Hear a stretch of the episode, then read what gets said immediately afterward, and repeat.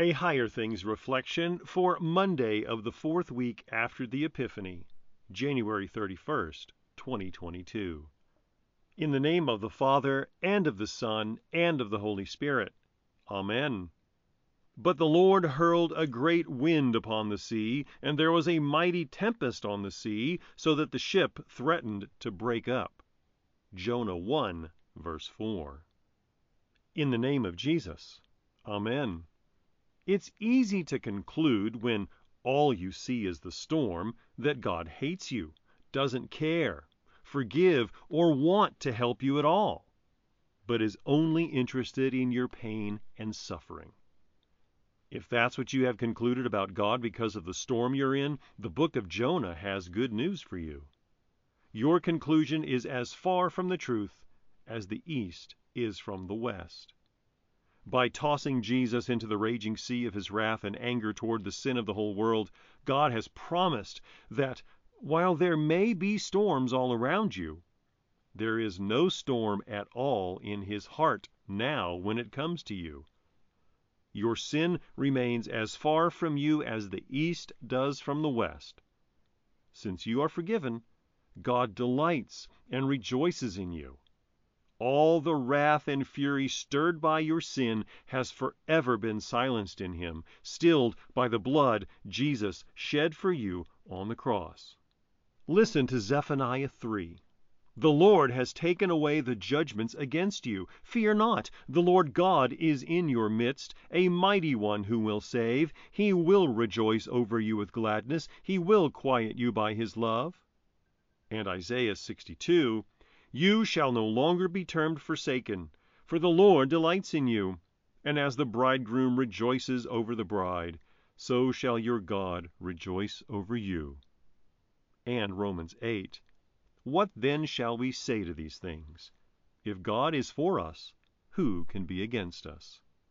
It's easy to conclude, when all you see is the storm, that God is against you. But you'd be wrong. Jesus died for you. And the blood Jesus shed on the cross for you now promises that in every storm you face, God remains your loving, rejoicing, caring, forgiving, saving Heavenly Father. In fact, His water, His word, and His supper still promise you, through every storm, that will never change. In the name of Jesus, Amen. When peace like a river attendeth my way, When sorrows like sea billows roll, Whatever my lot, Thou hast taught me to say, It is well with my soul. Though Satan should buffet, though trials should come, Let this blessed assurance control, That Christ hath regarded my helpless estate, And hath shed His own blood for my soul. It is well with my soul. It is well with my soul. I believe in God, the Father Almighty, maker of heaven and earth, and in Jesus Christ, his only Son, our Lord, who was conceived by the Holy Spirit, born of the Virgin Mary, suffered under Pontius Pilate, was crucified, died, and was buried. He descended into hell. The third day he rose again from the dead he ascended into heaven and sits at the right hand of God, the Father Almighty. From thence he will come to judge the living and the dead. I believe in the Holy Spirit, the holy Christian Church, the communion of saints, the forgiveness of sins, the resurrection of the body, and the life everlasting. Amen. Our Father, who art in heaven, hallowed be thy name. Thy kingdom come, thy will be done, on earth as it is in heaven. Give us this day our daily bread, and forgive us our trespasses, as we forgive those who trespass against us. And lead us not into temptation, but deliver us from evil.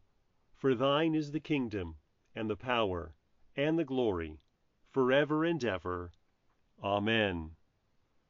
I thank you, my heavenly Father, through Jesus Christ, your dear Son, that you have kept me this night from all harm and danger, And I pray that you would keep me this day also from sin and every evil, that all my doings and life may please you.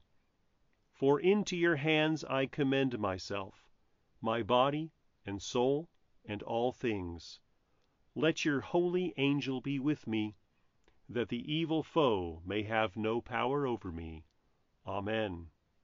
Higher Things Daily Reflections are free, just like the Gospel but they exist and grow from your generous contributions. All donations are tax deductible. If you would like to contribute to the work of Higher Things and support these daily reflections, log on to